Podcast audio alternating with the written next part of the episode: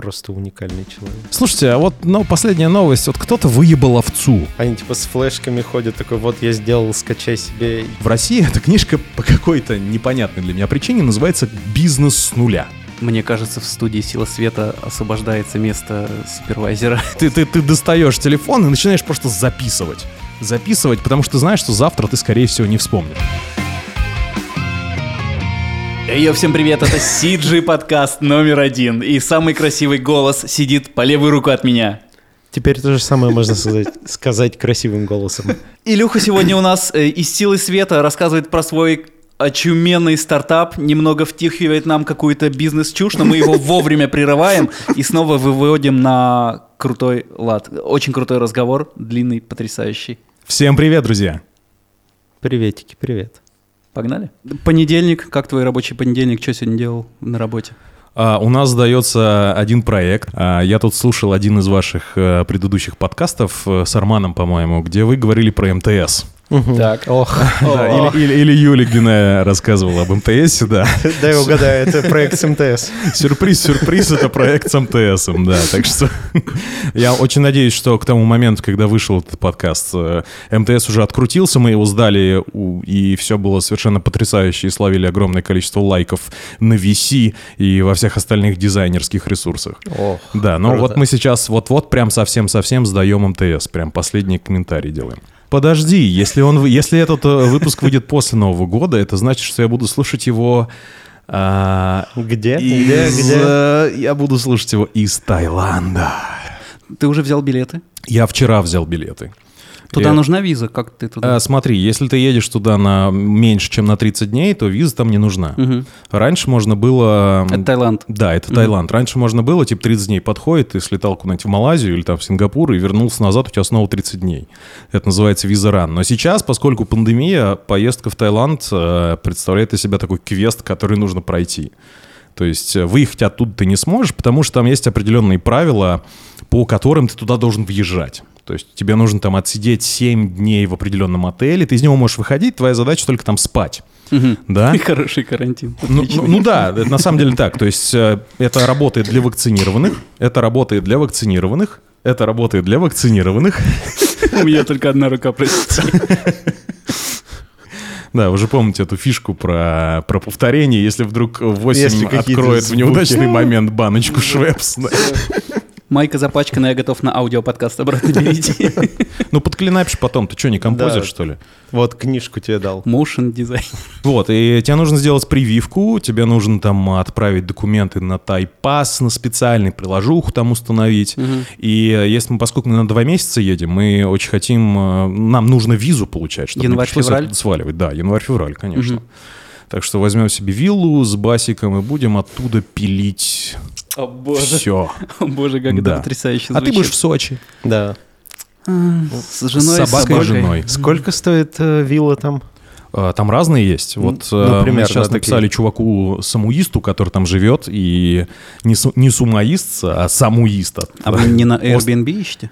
Слушай, братан, а ты видел комиссию за сборы Airbnb? Да, там... Я не знаю тайский просто, поэтому я пользуюсь Airbnb. Ты знаешь, я, раз, я знаю русский, и мне это как-то помогает в этом, потому что там живет достаточно большое количество русских чуваков, и можно написать русскому чуваку и сказать, братан, а типа запили мне виллу. А как ты их нашел? Ну, они сами хотят, чтобы ты их нашел. Они там инстаграмчик ведут, они там на ютубе обзорчики всякие снимают. Говорят в каждом обзоре, приходите, пишите, я с большим удовольствием вам Ну, помогу. Прикольно. И, в общем, э, буквально вот сегодня ночью э, он присылает, он, короче, сразу выкатил нам список из 30 вилл. Мы сделали... А это агенты какие-то. Ну, как это чувак русский, который там живет постоянно, и он, типа, ездит э, по виллам, снимает на них обзорчики И он и, подгоняет Живет клиентам на за комиссию меньше, чем Да. Airbnb. Да, да, да. И он реально Или кто-то выкатил нам, э, в общем, список из 30 вилл, мы из них сделали шорт-лист. Мы там русские остался- друг друга не обманываем. Такие, да, мы Вот так вот. Начинает И в итоге получилось разговора. 12. И с очень хорошими ценами, честно говоря. И при этом только два повтора у нас было с Airbnb. То есть те виллы, которые он предлагает, они на, ни на Airbnb, ни на Booking они не выставляются. А те, которые выставляются на Airbnb, там разница в цене какая? А, ну, там раза в полтора, наверное, разница. То есть, условно говоря, э, скажем, вилла стоит, э, ну, типа 100 тысяч бат. Это примерно 2000 200 тысяч рублей в месяц. Да? После 100 тысяч меня такой... После Батмана. Ну, в смысле, наверное, э, э, немного. история про виллу, она не про то, чтобы ты туда ехал типа один вдвоем и собакой. Это так не работает. Туда нужно набрать народ. И чем больше народу э, Тем в ней живет, тем дешевле, да. То есть, по факту, ну, сколько там, 200 тысяч рублей, это 50 рублей с, с рыла на месяц. Ну, come on. Это дешевле, чем в Сочи я снял. Всё Это дешевле, чем в Сочи на 6 дней. Я вот тут недавно смотрел тоже каталку. Так что, Василь, ты, бы это, ты бы подумал на всякий случай. Еще разок, дважды. Я билеты взял, но прежде чем что-то планировать на следующую зиму, я, я тебе напишу. Ты проконсультируйся со мной, да. Как минимум... а, Возьмись за, за эту стойку, да. Создам чатик, да. Ты поедешь туда снова там работать? Или Да. только отдыхать? Нет, э, ну, естественно, э, есть э, незакрытый гештальт поотдыхать, но два, два месяца отдыхать, на самом деле, опухнешь, но, во всяком случае, я опухну. Мгм. Вот, и мне начи- по практике мне начинает хотеться работать где-то недели через три. Через четыре недели, через месяц. Вот Я столько никогда не отдыхал, поэтому А я вот не понимаю, два года назад ты. мы ездили опять в Тай на полтора месяца, и вот я там просто я боролся с собой как мог, в итоге достал ноут, открыл софт и начал кодить. Да, я же, я же сейчас делаю стартап. А ты только с ноутом, да, работаешь? Ну, Нет, ты я- комп с собой не повезешь? Комп-комп. Не-не-не, зачем? Смотри, какая история. Я еду туда не графику делать. Графику я буду делать в студии, да, за своей мощной тачкой с тремя мониторами. У меня тримоник стоит э, в силе, да. Сейчас переходят все на один, но большой. Нет, я, я не понимаю, как это возможно. Во-первых, потому что он типа изогнутый, и у тебя всегда горизонт в синке поломан. Файт. Да. А в-третьих, я очень У люблю нас- хоткейми, У нас окошечки. все э, моники изогнутые. Да, я знаю. У вас все моники изогнутые. Но вот меня бомбит от того, что горизонт изогнутый, честно говоря. М. Вот. И плюс я хоткейми обычно э, окна раскидываю по дисплеям, поэтому мне гораздо удобнее три повесить э, обычных, чем один такой большой изогнутый. Ну как хоткейм раскинуть окна? Windows вправо, вверх, Windows слева, М. вверх и так далее. Где-то у меня на подкорке это есть. Я, я как будто бы не первый раз это услышал. И про Ну да. кнопочки поговорили. А, а в Тай я еду с ноутом, потому что я на самом деле сейчас делаю свой э, делаю стартап такой внутренний, э, внутренний силовский, и я вот пришел к выводу, что на самом деле быть разработчиком и писать софт с точки зрения делания этого в Таиланде гораздо удобнее, чем пилить графло. У нас как раз здесь спонсор отвалился, ты можешь прорекламить свой стартап. Чудесно. Если что, мы открыты к рекламе. Тебе бесплатно. О, вау, вот это пр- пр- прям в акцию попал. Да.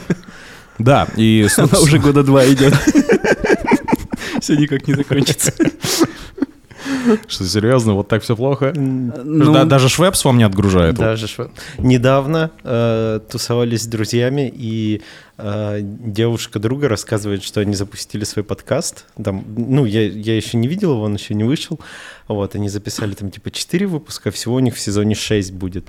И они еще на невыпущенный подкаст уже нашли спонсоров и снимали интеграцию для первого выпуска. Ты забыл сказать, что это Яндекс подкаст? Но он никак с Яндексом не связан, она просто там работает. Может ей скинуть нашу новую презу? А у вас есть преза? Но она к тому моменту, как выйдет этот выпуск, уже будет. Да. Окей. Мы ее начали писать вчера. Преза — это чертовски важно. Да. Хотя бы для того, чтобы ты сам мог понять, что ты вообще делаешь. А, Мы вот когда, а, в смысле, э, когда я оценивал вообще перспективности всего того, что я делаю, в какой-то момент после research а я собрал то, нечто под названием pitch deck. Вы Мгм. знаете, что такое pitch deck? Ну, Нет. видимо, какая-то доска, с которой ты на pitch выводишь. Короче, исто- история в следующем. Если мы про какие-нибудь там всякие стартапы будем говорить, там из, из, не знаю, из Кремниевой долины там или еще где-нибудь, Мы знаем то- про каждый буквально ничего.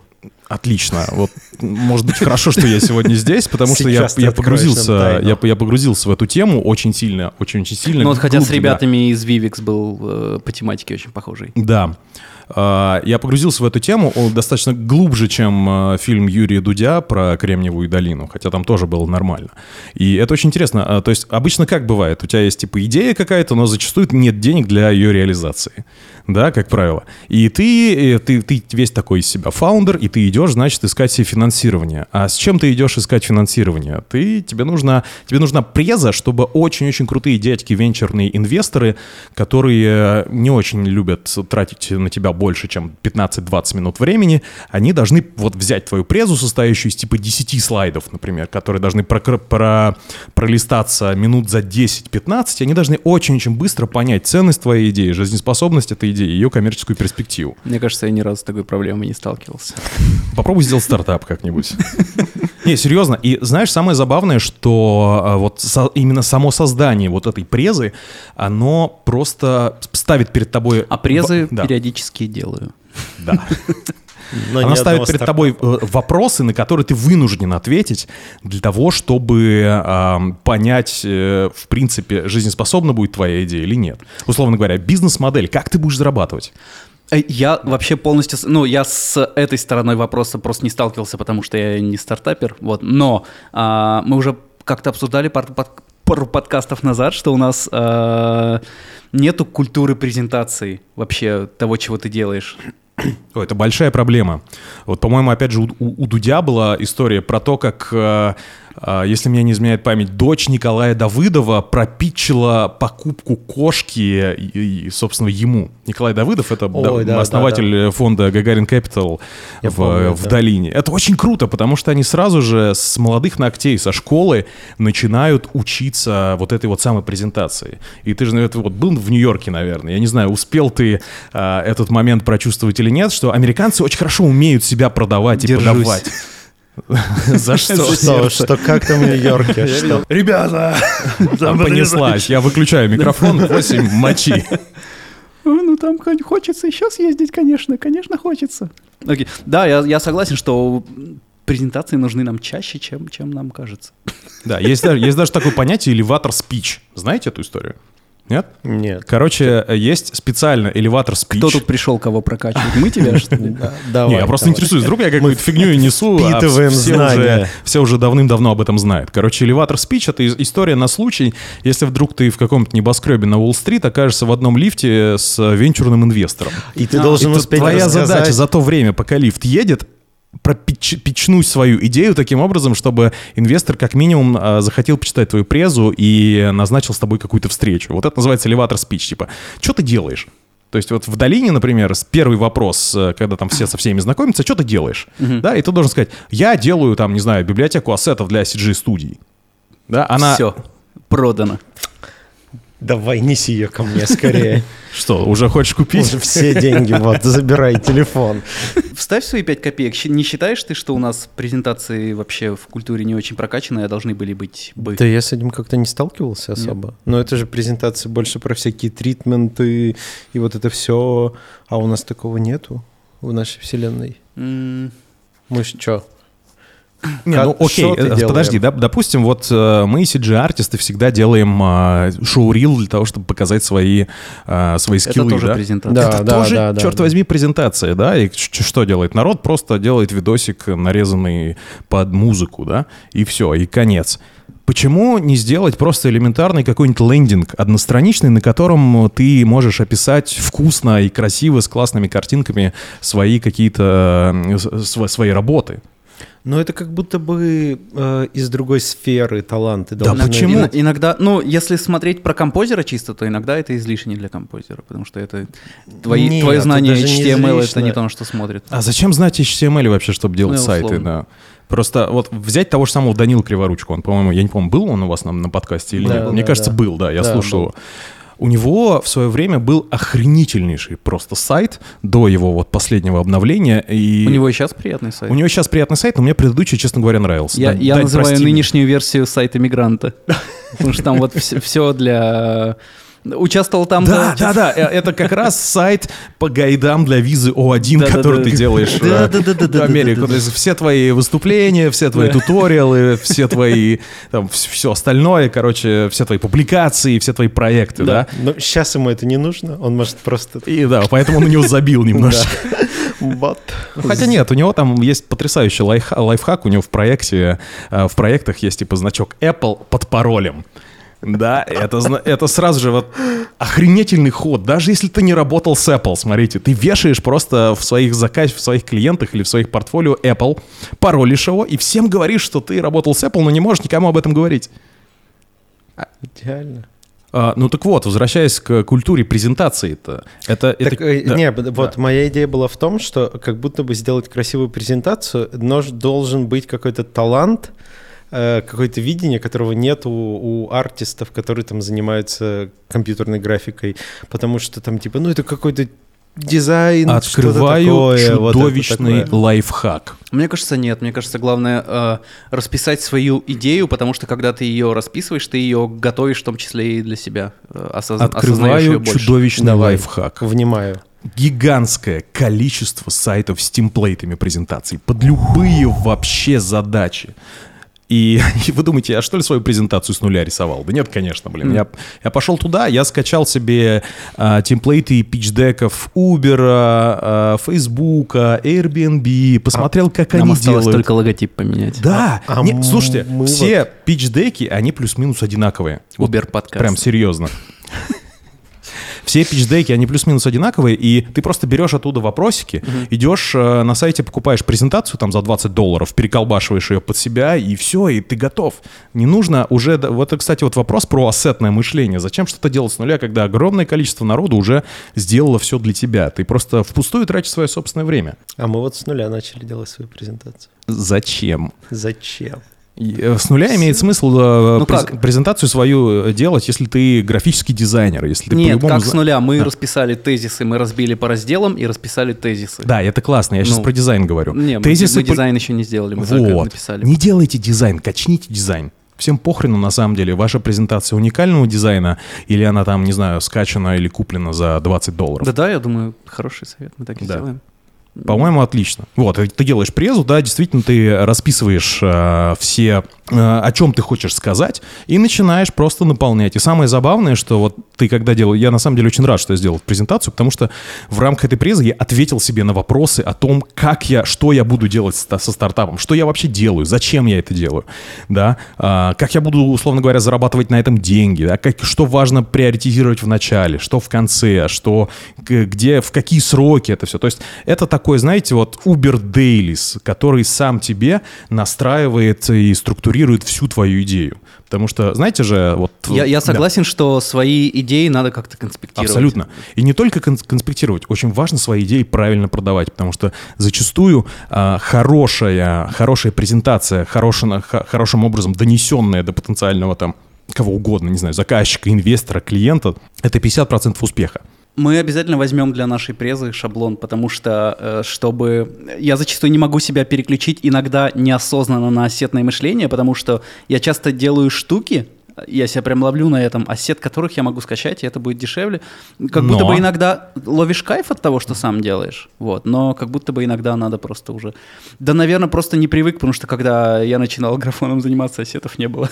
Ну, как Не- не знать. в таком- как не знать. в таком Ну, тут смотри, опять же, а, в- вопрос в приоритетах. Что для А тебя если, а приоритетнее? если были, то сразу было есть- понятно, с какого сайта ты это скачал. Э, э, Вопрос вот в чем. Зачем использовать, например, ассеты? То есть э, из- зачем вообще ты это делаешь? Если у тебя задача сделать как можно быстрее, Да, да, нет, я с тобой согласен то ассеты — это просто must-have. А если у тебя задача делать, есть две фун- фундаментальные разницы между деланием и сделыванием. Да, есть люди, которые, вот я у некоторых артистов подобное, например, наблюдаю, что вот э, они человек-процесс, а мне как супервайзеру нужен человек-результат. Да, то есть человек-процесс, он делает, делает, делает, делает, да, он прям ебошит, работает очень мощно, но результат пока не случается. А есть человек-результат, который сделал, неважно на самом деле, как ты это там сделал, вот это дополнительный плюс э, работы, например, в CG. Потому что если ты не можешь делать по чесноку с фейкой, и это сработает тоже. Я понял. Ну вот, Да. недавно я, например, а, мне нужна была модель айфона в чехле определенного, в определенном чехле. И, э, ну, понятно, легко скачать модель айфона. Чехол я сразу не нашел. Думал, ладно, за моделью. Вот, но потом подумал, а, какого хрена, зашел на сайт, где люди печатают на 3D принтере, как раз эти штуки нашел там прям точно такой же чехол для айфона, распечатал, вставил в телефон. Да, и сколько времени ты Я не знаю, на да я бы и моделил его, типа там Знаешь, чехол от Я ради интереса у нас в студии сделал такую штуку. Я эм, взял Google Data Studio, это движок, который позволяет тебе подключаться там э, к базам данных и строить всякие интерактивные графики и отчеты. Я сделал следующее. Вот как раз э, та история, э, про которую я делаю сейчас стартап, это наша внутренняя система управления digital asset ами, да, которые можно постоянно переиспользовать и постоянно, то есть ты ее наполняешь, и потом нужен тебе там, не знаю, какой-нибудь город, ты идешь, что выбираешь там из 15 городов, э, одной кнопкой подгружаешь в софт и начинаешь работать. Ну так вот, я сделал следующее. Я начал записывать в базу все, эм, все действия, связанные с получением ассета из этой базы. То есть, например, скачал кто-нибудь файл, То есть ты записалось. полный лог видел, Да, что происходит? да, скачал, э, открыл, там, скачал кто-нибудь один файл, э, пульнул в софт, у нас там прям в софт можно пульнуть, у нас интеграция написана, да, нажал кнопку, оно в софте открылось. Вот эти вот все события, когда кто-то каким-то образом использует ассет или там ссылку на него скопировал, они логируются. А после этого я беру и э, считаю, то есть, допустим, предположим себе, что сре- условно, условная, да, сейчас средняя зарплата там CG-артисту 100 тысяч рублей, например, да, и с налогами это получается, ну, там, 141. Ну, я, я 140, короче, взял. И после этого я предположил, что, допустим, э, поиск, вот если бы не было этой системы, поиск э, этого ассета или там воссоздание его, или банальная навигация по папкам, подключение диска занимает, ну, условно, 15 минут. Да? И я просто взял, посчитал, э, исходя из вот этой вот зарплаты, стоимость рабочего часа артиста и посчитал вот количество вот этих 15-минутных промежутков. И у меня получилась цифра и график того, сколько просто мы, как компания, экономим в деньгах, когда мы используем вот эту систему. И я тебе должен сказать, что вот мы элементарно только лишь с введением вот этой системы начали экономить, в- начали экономить в месяц зарплату одного артиста целиком. Пока слишком далеко не Да. ушли, расскажи в двух словах, что за стартап, что за В общем, приложуха. А, э, давайте, эм, давайте скажем так. У каждого из вас наверняка есть э, некая папочка под названием Library. Да, вот они все заржали просто сразу же, да? Но у меня нет. Да. Ну, ну, такой, а где у тебя хранятся всякие пресетики, что-нибудь такое, там, наработочки какие-то? Ты же не все с нуля все время делаешь. Да вот походу 8 говорит, что он всегда все делает с нуля. Ну, Я, Да. э, под- если я что-то качаю, я качаю под проект. У меня в папке каждого проекта есть разделы с ассетами. Ну, а если и код какой-то у тебя написан, э, ну, что-нибудь, ты же это хранишь где-то? Там же. У меня структурировано все, что м, там по компаниям, для каких я делаю, для каждой компании проект, там все несложно А, найти. пот- а если я потом просто помню, где девается? это А использовать, потом откуда девается? я никогда не удаляю. У меня просто А, и, склады. короче, помнишь о том, где все это лежит, только ты. Ну, у меня, э, смотри, это же прямая ассоциация. О, это я делал на том проекте. Все, я захожу в этот проект. Ну, я захожу в каталог этого проекта, а там уже все структурировано. И я никогда ничего не удаляю. А если кому-то понадобится предоставить доступ, например? Там в команде ты, например, работаешь. Если ты работаешь один, понятно, ты всегда все помнишь.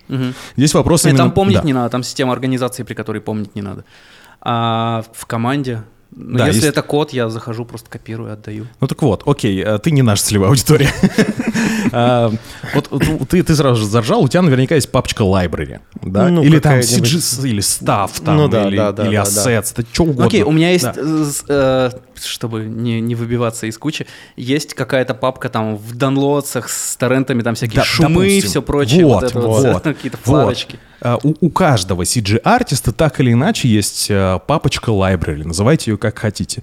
И там лежат всякие футаджи, модельки, шурешки, там худые HDR-ки, в конце концов, которые вы используете, или там футаджи дыма, там огня, не знаю, сетапчики какие-нибудь, еще, ну, в общем, очень много всего. Оно обычно, и не только у артистов это есть, это есть еще и у компаний, у всех абсолютно, потому что любая студия всегда заинтересованы в переиспользовании вот этого всего и э, в ускорении производства за счет того, что ты не делаешь одни и те же вещи с нуля, да, а ты постоянно ты можешь экономить таким образом э, экономить таким образом время. Но печаль заключается в том, что эти папки обычно хранятся и, на- и наполняются годами, и там никакой структуры, как правило, нет, потому что ну, никто не хочет со всем этим разбираться. У И меня это есть, у меня все в жизни структурировано на компе. Ты потрясающий. Как здорово, что Но есть огромное количество таких, не таких, как ты, людей, потому что иначе моя бы идея не имела вообще Сколько никакого времени смысла. у тебя уходит на поиск чего-то вот на этом там диске или где это у тебя хранится? Ты такой вспомнил, о, это было в этом проекте. Сразу, сразу вообще не...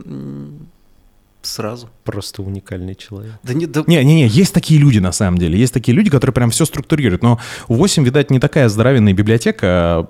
наверное, да. Да, потому что ну вот у на- в Силе, например, Просто подобная обычно, библиотека- если качаешь что-то, о, какие красивые ассеты скачаю, значит, они у тебя просто будут лежать на диске. Если ты качаешь конкретно под проект, вот у тебя задача, ты качаешь ассеты под проект, я их и складываю туда же, где этот проект, и когда мне нужно, я, ну, это прямая ассоциация. Ты никогда не забудешь, что ты использовал это там. Да. Я же никогда не запомню, не забуду, о, я писал этот код, э, но не помню для чего. Да вот, вот проект, И, для и которого я вот эта система код. работает только для тебя. То есть, если ты попытаешься, как, например, вот есть два артиста, которые там, условно говоря, работают в связке, они хотят пошарить друг с другом вот эти ассеты и переиспользовать их. Вот твой подход, он не сработает. Да, нафига. наверное, Потому что да. помнишь только ты. А теперь представь, что у тебя в продакшн-департаменте, например, 50 человек. Да, тогда не Да, сработает. и вот так, и каждый что-то там грузит на эту, на этот папочку в лайбрери. Потому что тогда каждый должен знать, э, Да. на каком проекте что а потом он уволился. Ну, я Обла- себя не уволю. К сожалению. Обладать, а, обладали, в общем, я думаю, проблематика понятна. Да-да-да, понятно, э, я просто свой пример. Хрен знает, как там чего найти, хрен знает, где все это лежит. Как правило, там все лежит в архивах, там в странных форматах, а, без превьюх, Тег- без нейминга. вообще ничего нет. каких-то И именно поэтому, заархивированных проектах других. я, я- мне очень долго, я очень долго думал, что же, черт возьми, с этим сделать, потому что, ну, деньги, вот они, вот они лежат на диске. Они это способно чудовищно быстро экономить время. Именно поэтому взлетели вот эти все всякие стоки с моделями, взлетели те же самые стоки с презентациями, взлетели вот эти вот все э, темплейты, видеохайв, в конце концов, тоже взлетел из-за этого, из-за всего, да. Проблема в том, что э, главная боль как все это структури- структурировать и систематизировать по возможности без участия человека. Потому что вот если все были такие, как 8, такой проблемы вообще не стояло. Все бы структурировали, все бы там читали превьюшки, правильно называли, все здорово. Но э, больш- большая часть людей не такие, как, э, как 8. И более того, большая часть людей, особенно вот в том же motion дизайне, они всегда с горящей задницей. У них из одного горящего проекта они в другой э, переходят и банально элементарно разгрести проект не успевают. И в какой-то момент мне придумалась система, которая бы позволила отчасти решить эту проблему. То есть это э, мы начали писать вот как раз э, с началом э, карантина. То есть я вначале сидел, думал, как это все делать должно, как должно происходить, рисовал какой-то базовый дизайн этой штуки в фигме. Знаете, как с креативной концепцией. Если вот тебе кажется, что твоя креативная идея, она проработана и вот прям production ready, попробуй ее нарисовать. Да, вот ты занесешь э, карандаш над бумагой, и вдруг, а, а так, а, а- а дальше-то что? И ты не можешь, то есть твой мозг тебя обманывает. Я уверен, что каждый из вас так или иначе с этой ситуацией сталкивался. Мне кажется, мы едем в этом лифте уже слишком долго. Это был, это был punch, мой друг. Это был punch. Да, в общем, а, э, это Просто в Нью-Йорке, знаешь, многоэтажки везде. э, есть старые лифты. Да. Это очень хорошая компания для лифта, я готов Да.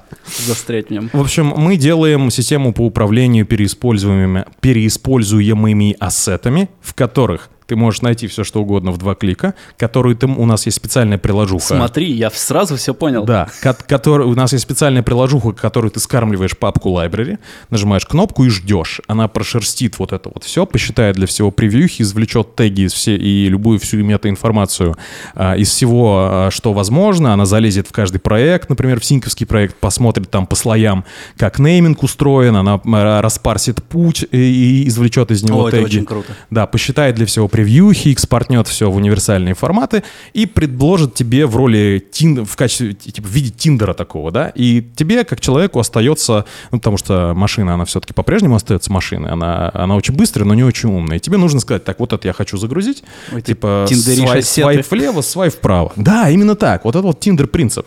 Забавно. Нажимаешь кнопку и ждешь еще двое суток, пока это все зальется в систему. А система представляет из себя веб-версию, это веб-морда, которая работает на любом софте с интеграциями в каждый из, э, вот, из софтов. То есть интеграция в Синьку, интеграция там в Автор, интеграция в Маю, в Гудини. Ты можешь, у тебя есть поисковая строка, у тебя есть уже теги, у тебя есть метаинформация, привязывается это все к проектам, из которых ты, например, это все забираешь, да, чтобы так, а я помню, вот на этом проекте у нас была модель черепахи. Ищешь все ассеты, которые использовались в этом проекте, находишь модель черепахи, нажимаешь кнопку, у тебя все это открывается в софте, ты начинаешь работать. И самое забавное, что эта система позволяет хранить вообще любые типы файлов. И мы сейчас э, работаем над тем, чтобы превью автоматически генерились из всего, из чего можно сделать превью. Потому что это, таким образом решается вот эта главная боль. Ну да. Звучит типа, если как- тебе нужно найти вот эту же черепаху, тебе не нужно открывать эту модель, ты можешь превьюху посмотреть, Да. подходящая она или нет, и открыть. Забавно, нужно. что ты сказал, у нас даже веб 3D плеер есть свой собственный. О, это круто. Да, ты можешь модельку открыть и повертеть ее, посмотреть, там, wireframe, grayshape, HDR-очку подгрузить. Естественно, я со своей системой организации не могу так сделать. Не так удобно. Ну, у HD меня, HDR-очку ты не можешь посмотреть, у меня все равно в тех форматах, в которых я это использовал. Да классно, слушай, звучит как. Да, мы вначале вообще думали оставить это все внутри, Мгм. а, но потом мы когда начали заполнять, А вы в студии уже активно этим Да, да, да. Мы, мы прям наняли даже специальную девочку, а, архивариуса, которая занимается вот этой вот работой по загрузке этих ассетов. То есть какие-то вещи можно разгрести автоматически, а какие-то вещи можно разгрести вручную. Да, то есть я называю это комп- компьютер-ассистированный импорт. Вы освободили деньги для зарплаты как раз ей. Ну, типа, она экономит время, но это время понадобилось, чтобы... Ой, эти деньги понадобились, чтобы Это, нанять это- это- архивариуса. это инвестиция. Архивариус — это инвестиция, потому что а, мы наняли ее а, то, тогда, когда у нас не было вот этой вот автоматической штуковины. Мы ее сейчас тестируем очень активно. Вот буквально сегодня я занимался. Она у меня а, архив, по-моему, в 500 терабайт прошерстила, по-моему, за 3, что ли, часа. Посчитала все превьюшки для 500 софта. терабайт это много. 500 тераб- Прости, 500 гигабайт. Полегче Да, стало. 500 терабайт, да, действительно. 500 гигабайт. Архив э, из 500 гигабайт она прошерстила за 3, по-моему, часа, посчитал для них превьюшки, вот, э, сгенерила теги, вот сейчас мы там допиливаем всякие штуки, чтобы э, иметь возможность выводить это на внешний рынок. И с, с удивлением я, наверное, могу сказать, что... Вот помните, я про презентацию рассказывал, Мгм. да? Ты вначале, когда ты придумываешь стартап, ты, тебе нужно проверить, у тебя есть гипотеза, и ты должен ее проверить каким-то образом, потому что дурацкая идея сразу же начинает все пилить. Гипотеза, что это полезная штука. Да, да, у тебя есть гипотеза, но опять же, это всего лишь твои влажные мечты, да, которые тебе необходимо как-то проверить. Мгм. Короче, я пошел разговаривать с народом. А, Я про это на, на стартаперском языке называется customer development. Или, то есть тебе нужно составить портрет твоего клиента. Вот как раз один из, э, тво- из- один из вопросов вот этого питчдека, кто твой клиент? Типа найти аудиторию, которую Да. ты будешь продавать. ему. Да, да, да. Тебе нужно понять, кто твоя конкретная аудитория, какие у нее есть боли. И ты на старте вот этой разработки, когда у тебя есть там какая-то, какая-то идея, ты хочешь провалидировать ее, то есть проверить, насколько эта идея действительно как бы взлетит и действительно э, ты попал в боль. Я пошел а, к... Я пообщался примерно с 35, по-моему, лидерами студии. Это, кстати, было совершенно потрясающее время, потому что э, я так много, наверное, с представителями индустрии общаюсь только на CG-ивент. Видимо, это были, ну, которых сейчас нет. Видимо, это были Да. все студии. Ну, нет, на, на самом деле не все, на самом деле не все. Есть еще достаточно большое количество студий, особенно в рамках моушен дизайна, потому что э, если ли- для, для того, чтобы пилить кинчик, тебе нужно все-таки достаточно большую студию сделать, да, то моушен графику можно делать в одного и там в двоих. Вот так, такие вот компании там из трех-пяти человек объединяются и начинают э, делать моушен графику. И у них, как правило, гораздо более короткие сроки и, соответственно, гораздо большая потребность в э, вот этих самых переиспользуемых ассетов. Я начал с ними разговаривать. А ты расскажешь немного про компании, в которые ходил? Э, Какие тебя удивили? э, Что, какие интересные для себя открыл? Что неожиданно было? А, неожиданно было... Дай подумать. Неожиданно, скажем так, я э, не буду сейчас называть конкретные имена компаний, да, Мгм. потому что мне кажется, это будет не очень корректным. Но меня удивил, у меня, я это называю, я эту метрику называю уровень безалаберности. А, Да? Это, кстати, это не, не- не моя, а, не мой термин, это Костя Харитонов э, так выразился однажды, мы тоже с ним как-то общались на тему. Короче, уровень безалаберности, который царит просто вот в наших студиях. Есть до сих пор, особенно это, кстати, касается не только cg студий, но, например, рекламных агентств. мгм. Вот вы подумайте на секундочку, рекламные агентства до сих пор работают локально на компе. Ну, это же рекламное агентство. Ну, все равно. Ну, в смысле, come on, э, дизайнер, например, делает какой-нибудь Они Я типа с- вообще не удивлен, Они да. типа с флешками ходят, такой, вот я сделал, скачай себе. Я И вообще не там- удивлен. С Google Drive, они через Google Drive А, в чате в Телеграме Вообще не перекидывают. удивлен. Я так себе и представляю обычное рекламное Да. агентство. И самое, э, в рекламных агентствах, по-моему, в принципе какой-то хаос творится, да? А, Пока все так, как я себе представляю. Ну да, и а, в CG-компаниях тоже, у них, конечно, есть какая-то структура, Но тем не менее, я вот, я, я когда говорю, э, я все свои вот эти вот печи, все разговоры начинаю с вопроса. Так, ну у вас же, наверное, есть папочка library. 90% людей, с которыми я общаюсь, сразу же начинают угорать и, и краснеть. Потому что на самом деле у каждой студии есть папочка library. Это боль на самом деле практически каждой студии, ну, может быть, за исключением там студии из одного-двух человек, которые mm-hmm. сидят друг с другом, и они всегда могут доораться друг за друга. На самом деле архивация всех проектов, там сбор asset ов, какая-то систематизация, mm-hmm. не, на, во всяком случае на рынке СНГ не настроена практически ни у кого. И для меня это дико. Я знаю, да. что CGF точно архивирует проекты, которые... Не, они наверняка, э, скажем так, архивация... Но не, у них и pipeline серьезный, не, то же, не то же самое, что а, упаковать на ленточку угу. всю, всю корневую папку с проектом и отправить это все в архив. Угу. А потом страдать, когда тебе понадобится какое-нибудь яйцо из какого-нибудь фильма, да? Да, тогда весь проект Да, ты пишешь там в IT, достается весь проект, это занимает 100 тысяч миллионов так, часов. Так, это я тебе рассказывал. На самом деле, не, на самом деле не только ты. На самом деле не только ты. И, и, и так подавляющее большинство. Я уж не говорю о каком-то взрослом выстроенном, по, взрослом выстроенном пайплайне, когда у тебя логистика настроена автоматически. Э, я подозреваю, что очень-очень только в каких-нибудь анимационных студиях это действительно происходит. Mm. Да, то есть когда у тебя текстурщик э, запилил новую версию текстуры, она у тебя автоматически у аниматора и у рендерилы подгрузилась. Например, у лайтинг артиста, да? В CGF так прекрасно. CGF — это исключение из правил. Угу. Вот, но э, я не знаю, насколько будет это корректно говорить. Саш Горов, когда увидел эту систему, сказал ага. так, э, я хочу это сейчас, это потрясающе. Ну, класс. Вот, и, и, и самое забавное, что я абсолютно не ожидал, что эта боль окажется настолько болезненной. Настолько болезненно. Более того, я общался... Но не с, так, но не, не, не, не с текстурами. Текстура не не уверен про текстуру, но я знаю про камеры, про всякие там, про... Ну вот, то, с чем я работал, то Ну, то есть по своему опыту, ну сколько у меня студий было, не помню, студий 7, 8, сколько, я не помню, где я работал, в каких студиях. А, нет, в смысле, я помню, в каких студиях я работал, и не помню их количество. Везде было или желание или какие-то начинания, или вот какая-то... Ну вот, вот там что-то нужно работать, только теги нужно прописать, и она когда-нибудь заработает. Вот на таком уровне были такие подобные проекты. А вот, кстати, ты же работал в синесайте. Да. Я, я не знаю, будет это нарушением NDA или нет. А как там, там есть что-нибудь подобное? А, там есть такая штука, композная для футажей, для угу. всего. Она прям в нюке внутри. Ну, то есть непонятно, откуда берутся mm. эти футажи. Все, ты просто там дополнительная вкладочка в нюке, ты там все они грузятся, правда, не очень долго грузятся, там пишешь условно. Snow, бла-бла-бла. Тебе показывается весь снег, который ты его достаешь э, в проект и все. Ну, там, это такое тоже было, там, типа, теги и все, больше ничего. Вот, а как это туда загружалось угу. и какие проекты использовались, я не знаю. Здесь глобальная идея в том, чтобы использовать механизм коллаборации. Если сделать... Э, почему этого всего не происходит? Почему вот такой структуры не делается? По одной mm-hmm. простой причине. Потому что заливать туда вот это вот все, это лютейший геморрой на самом деле.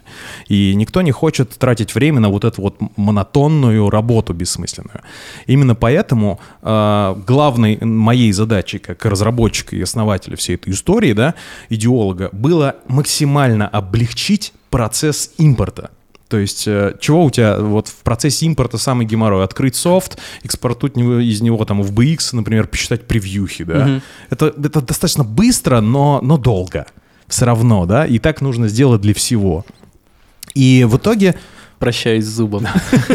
Четверг Мне, мне подумалось, а почему, блин, нельзя э, сделать так, чтобы компьютер за тебя вот это все считал?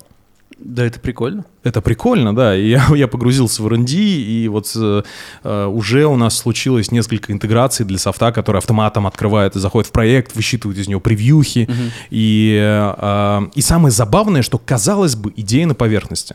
Но когда я начал ресерчить рынок... Но она не самая простая просто. Она не, во-первых, она не самая простая, а во-вторых, почему нету этого на рынке вот в том виде, в котором именно это нужно. Скажем так. Да интернет вот появился 20 лет назад. Подожди, еще не успели. Ну, другие проблемы решали пока.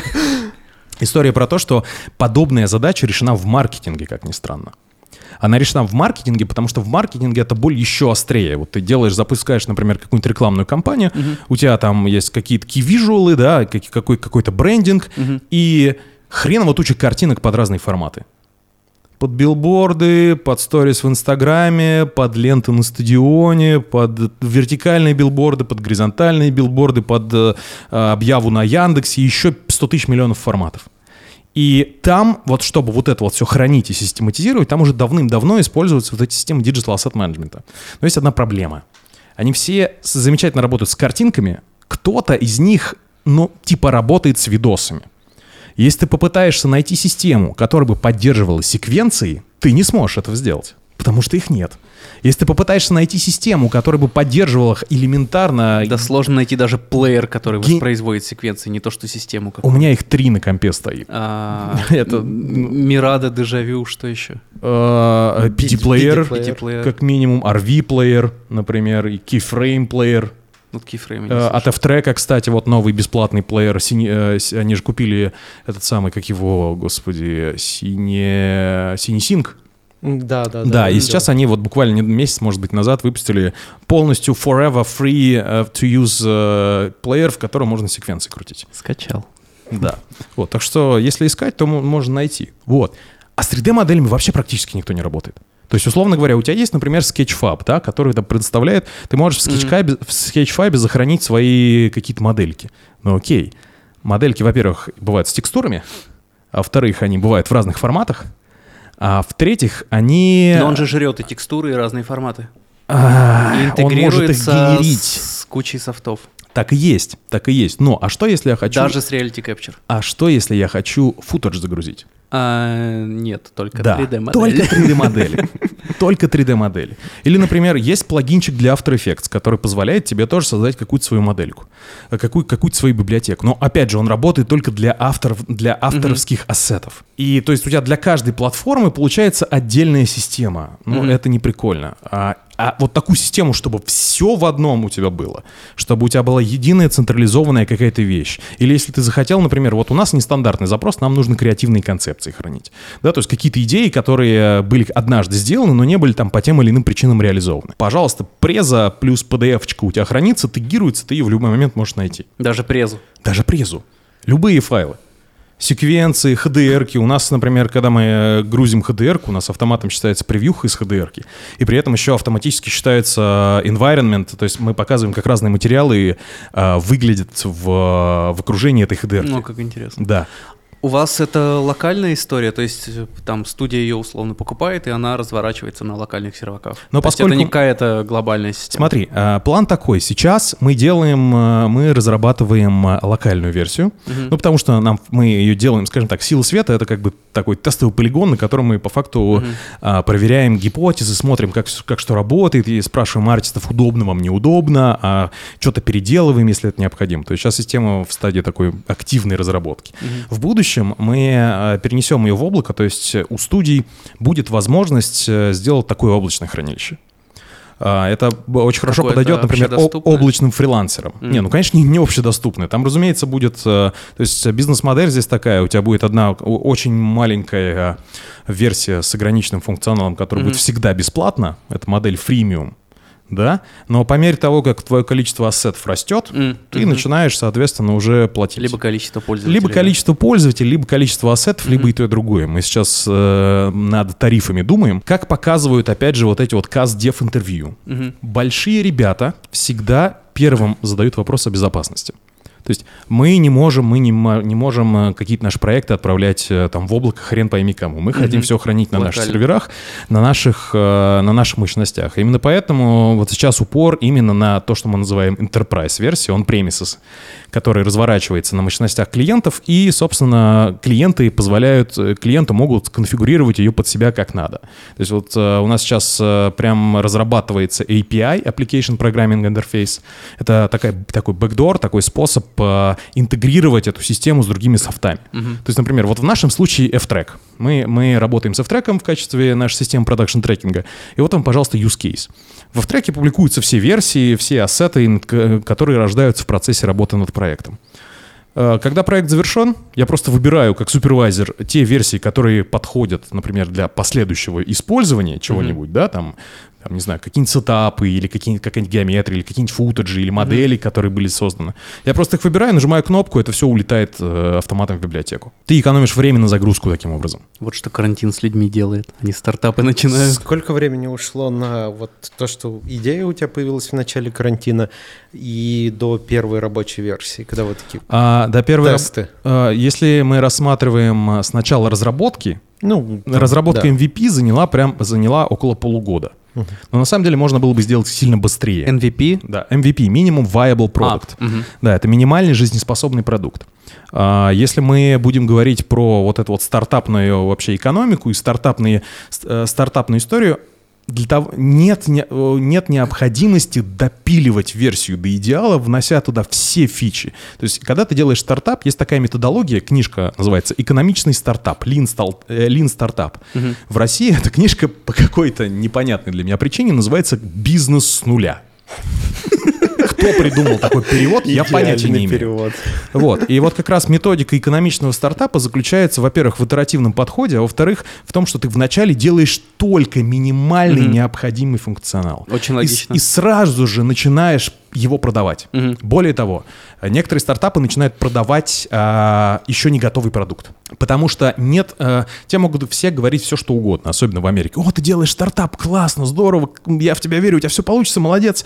Да? Но как доходит э, дело до необходимости привязать свою карточку, вот тут начинаются проблемы. А на самом деле единственное правильное подтверждение, правиль... э, единственное настоящее подтверждение твоей гипотезы о том, что она верна, является ситуация, когда человек вводит данные карты и начинает платить за твой продукт. Вот пока этого не произошло, твоя гипотеза не подтверждена. Так вот, чтобы это как можно скорее подтвердить, тебе необходимо выкатить MVP. Тебе ты выкатываешь MVP, запуск, выпускаешь его на рынок и начинаешь привлекать первых пользователей. Это такой, типа, стимовский ранний доступ. Да, например, ты можешь э, там, или кто-нибудь там выпускает какую-нибудь бету. Ты можешь зарегистрироваться в бете, если ты... Таким образом, стартапы и привлекают первых пользователей, которые становятся евангелистами системы, да, и потом они уже, э, как сарафанному радио, привлекают других пользователей. Да, и более того, а, такие евангелисты очень активно фидбэчат тебе, потому что ты не можешь делать стартап в вакууме тебе необходимо находиться в постоянных, интегра... э, в постоянных итерациях. То есть, опять же, в той же методологии Lean Startup это называется... ам, там есть, какая... это е- есть какая-то... Тебя прям веет энергией, вот качает. Слушай, ты себе даже не представляешь, Я, я вижу, сколько- как тебя эта Да. идея пом- поменяла. Мы довольно давно знакомы, и вот ты такой заряженный, и это так приятно видеть. Я в очень короткое время повстречался с огромным количеством людей. Мгм. Это такой boost энергии. Это просто невероятно. Особенно, когда ты понимаешь, что ты решаешь действительно ту самую боль, которая веками, ну не веками, конечно, два- последние 20 лет человечество печет, сиджишное вот это вот комьюнити, и тебе кажется, что ты попал в нее. Невероятный прирост энергии. Э, Мне иногда бывает такая ситуация, что я ложусь спать, и вот ребята эм, у меня в отделе не дадут э, не дадут соврать. Иногда в, э, мы э, управляем разработкой в системе Monday.com. Это CRM такая. В 4 утра прилетают какие-то новые тикеты, короче. Потому что я лежу. Иногда бывает так, что я не могу заснуть. Потому что мозг работает, работает, работает, работает и генерит идеи. Ты думаешь, мозг, остановись, я спать хочу, мне завтра рано вставать. А он все равно работает. И тебе приходится для того, чтобы эти, Насыпать эту дорогу. идеи Такой, ну ладно, так уж и быть. Уговорил Ты, мозг. ты- ты достаешь телефон и начинаешь просто записывать. Записывать, потому что ты знаешь, что завтра ты, скорее всего, не вспомнишь. А идея-то была классная.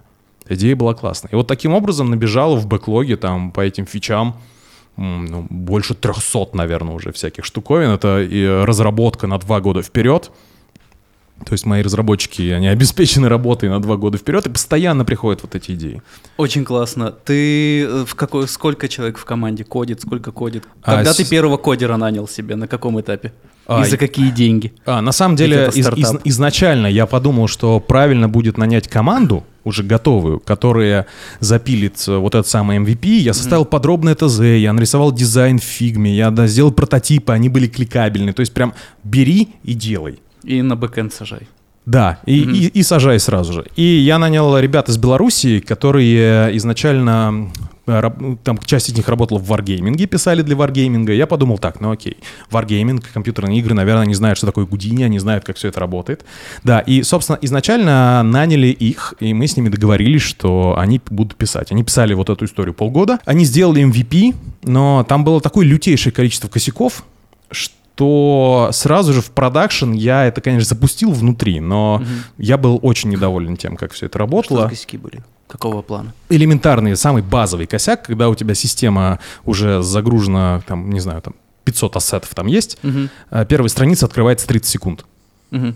Я когда начал ковырять, и ам, я когда на- начали ковырять, почему там были дико неоптимизированные запросы к базе, но я не буду сейчас технические подробности сдава- э, э, углубляться, я просто понял, что нет, на аутсорсе такие вещи делать, наверное, не стоит. Я принял решение о том, что нужно нанимать людей. И вот я нанял своего первого разработчика, как раз э, он, там была вообще прекрасная история. А, Он пришел, он смотрит на все это дело, понимает, что он первый разработчик. Что, что Я такое? главный. Нет, там, там не так было. Но Просто там такое при- количество работы. Ему изначально. предстояло разбирать вот тот код, который написали Да, ребята. да, потому никто, никто не любит доделывать за кем-то их Они проекты. комменты там писали хотя бы? Разумеется, комменты там какие-то были. Вот. И э, он, он, короче, окей, давай, он мне говорит, давай я, типа, чтобы мне понять, смогу я за это взяться или нет, вот давай, давай я сейчас у вас тестовую неделю посижу, я попробую, я проинвестирую э, в эту историю свое время, я попробую разобраться. Он пришел, он починил этот баг за, за два дня. Оно начало летать, вместо 30 секунд стало полторы. Где он в силе света сидит? Да. Мгм. И он сейчас, он стал первым разработчиком, первым нашим Твой первый бэкэнд-разраб- инвестор — это сила света? Да, мой первый и единственный на текущий момент инвестор это сила света, конечно. Я не могу и делать э, какую-то штуку вовне без внутри силы света Мгм. без участия силы света.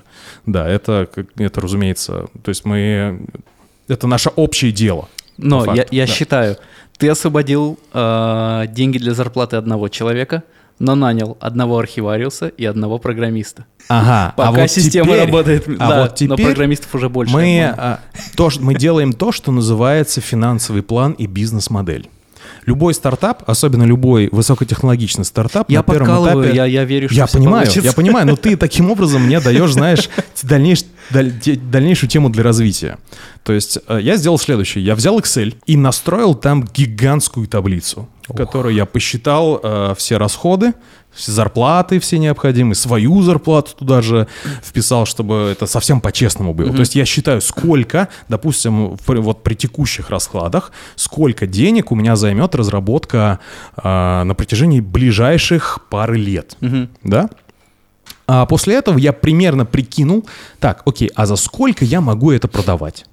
Там при- ты прикидываешь тарифные планы, ты думаешь, а, сколько денег ты можешь брать за лицензии, то есть ты, ты же точно так же конкурируешь там со всякими шотганами, со треками, там с мандаями, с э, Trail, с и со всеми остальными Ну, вот как этими. конкурируешь? У тебя же другая направленность. Я имею в виду, что это все системы из, э, из одной группы. Мгм. Да, и, и ценники у них примерно плюс-минус одни и те же, потому что они точно так же, есть психологически комфортная цена, Какая? которую готов а, платить пользователь. Какая? А она для, для каждого разная. Для меня что- какая?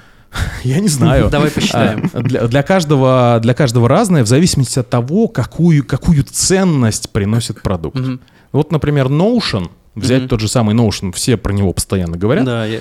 Это пользуюсь. стартап единорог, да, ты бесплатно пользуешься, там до тысячи юнитов можно, по-моему, создать, а все, что выше, это уже за денежку.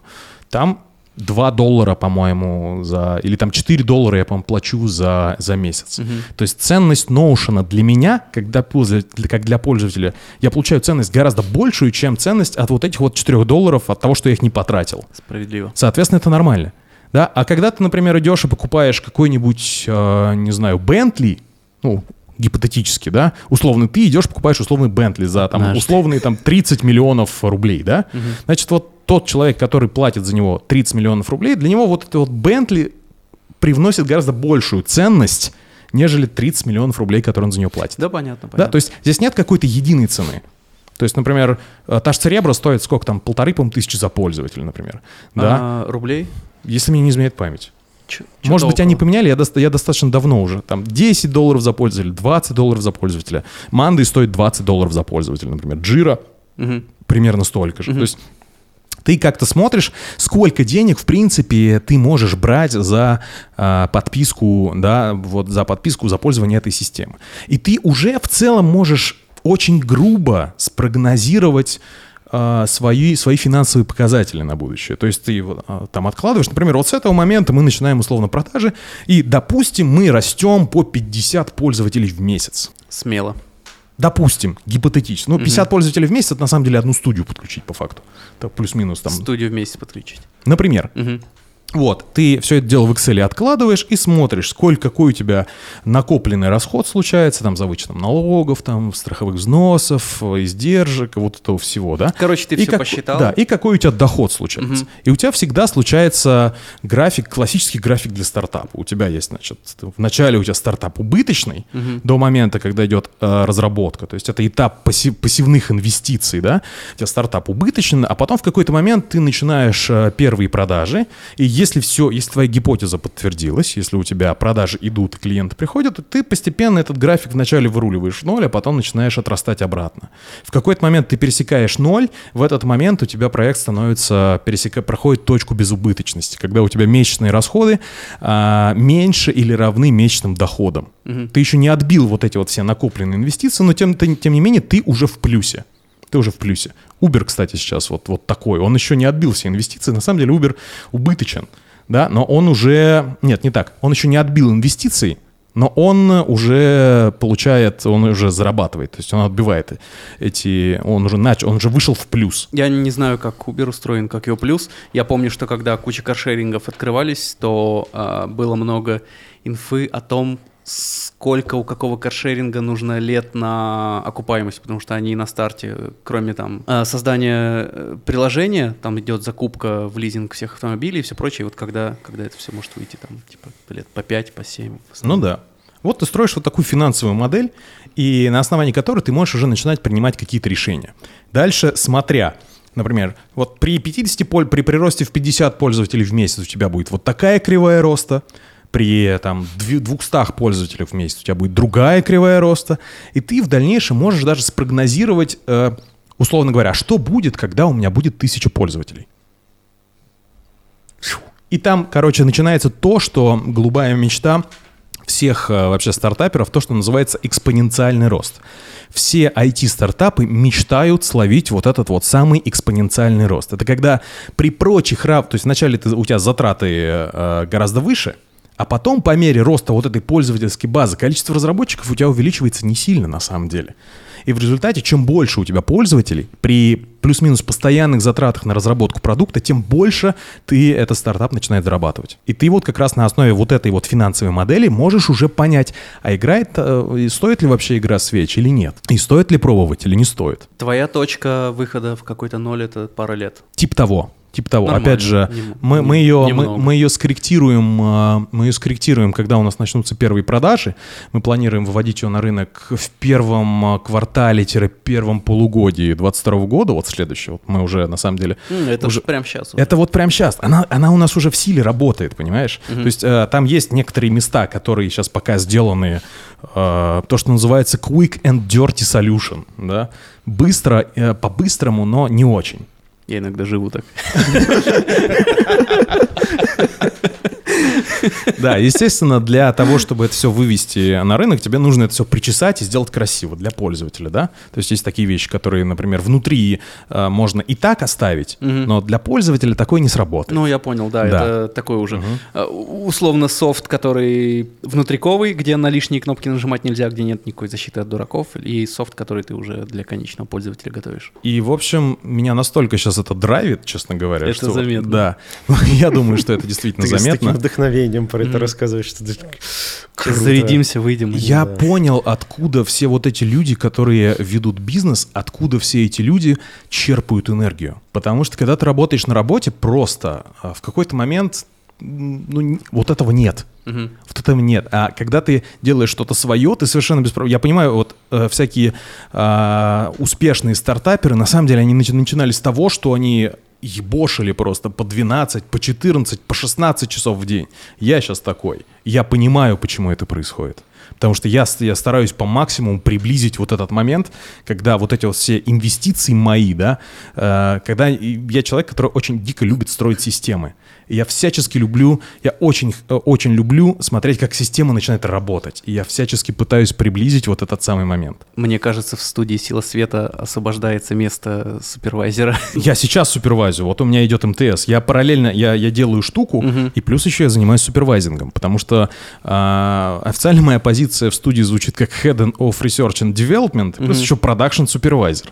То есть, когда ты разрабатываешь pipeline и когда ты делаешь новые штуки, тебе априори их нужно обкатывать на реальных задачах. Потому что человек, который только занимается разработкой, но не проверяет свои гипотезы, ну, скорее он рискует создать продукт, который нахрен никому не нужен.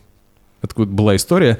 Э, какие-то чуваки в Кремниевой долине э, захотели сделать э, специальную выжималку для сока пакетированного. То mm-hmm. есть ты не открываешь его, а ты вставляешь его в девайс, этот пакет, он его надрывает, там выжимает и наливает тебе в стакан. Вот mm-hmm. этот стартап, он... он... Соковыжималка для выжатого сока. Серьезно, да. Он не взлетел, кстати.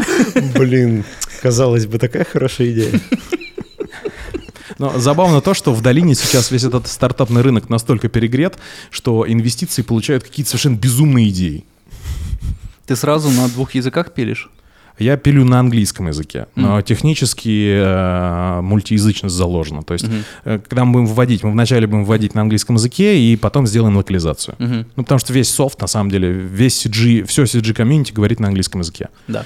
Да, у меня сейчас и сайт на английском языке, это посвященный этому продукту. У меня сейчас и сам интерфейс на английском языке, все интеграции. Короче, пока английский язык. Поиски. А, а скажи, как сайт называется? Где-то можно потыкать, да, зайти конечно. на страницу? А, с- сайт называется assassinassets.com, везде 2S.